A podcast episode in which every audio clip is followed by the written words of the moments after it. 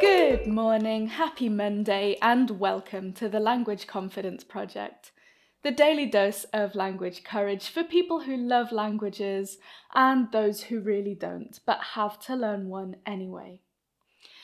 And today I wanted to start the week with a really powerful message for you to get you unstuck. And that is never to let I don't know tell you that this isn't possible. Because the thing is, doubt and frustration and I don't know might feel like they're blocking your whole way.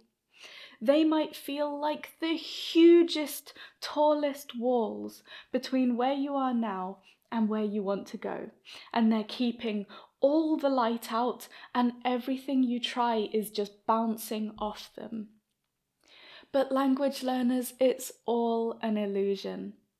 Doubt and frustration aren't made of brick. They're made of a really thick fog. They aren't blocking the way, they're obscuring the way. You can keep moving even if you can't see where you're going. You won't hit anything. You can keep walking even if it's dark. And someday soon, the fog will clear a bit, and then it'll clear a lot, and then the road will make sense again. So don't be scared off by doubt and frustration. The thing with both of those emotions is, although they feel so different to each other in the moment, both of them are saying, You can't do this, or it can't be done.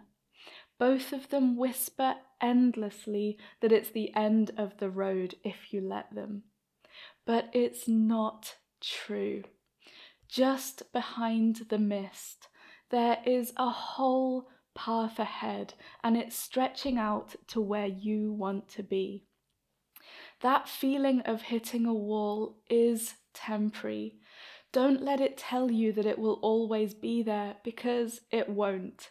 Don't let it tell you that there's no possible way behind the wall because there most definitely is. So keep going.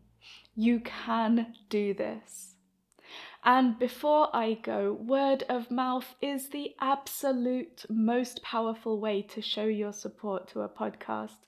So I would love to ask that if you enjoy my work, please share it with someone else you know. Send them episodes that make you think of them, recommend me to language teachers or language students that you know, and help me to grow so that I can support more language learners. And just in case you haven't heard, you can now follow the Language Confidence Project on TikTok to get even shorter, even snappier doses of courage. So follow me there at, at Language Confidence. Have a wonderful day, and I will see you tomorrow.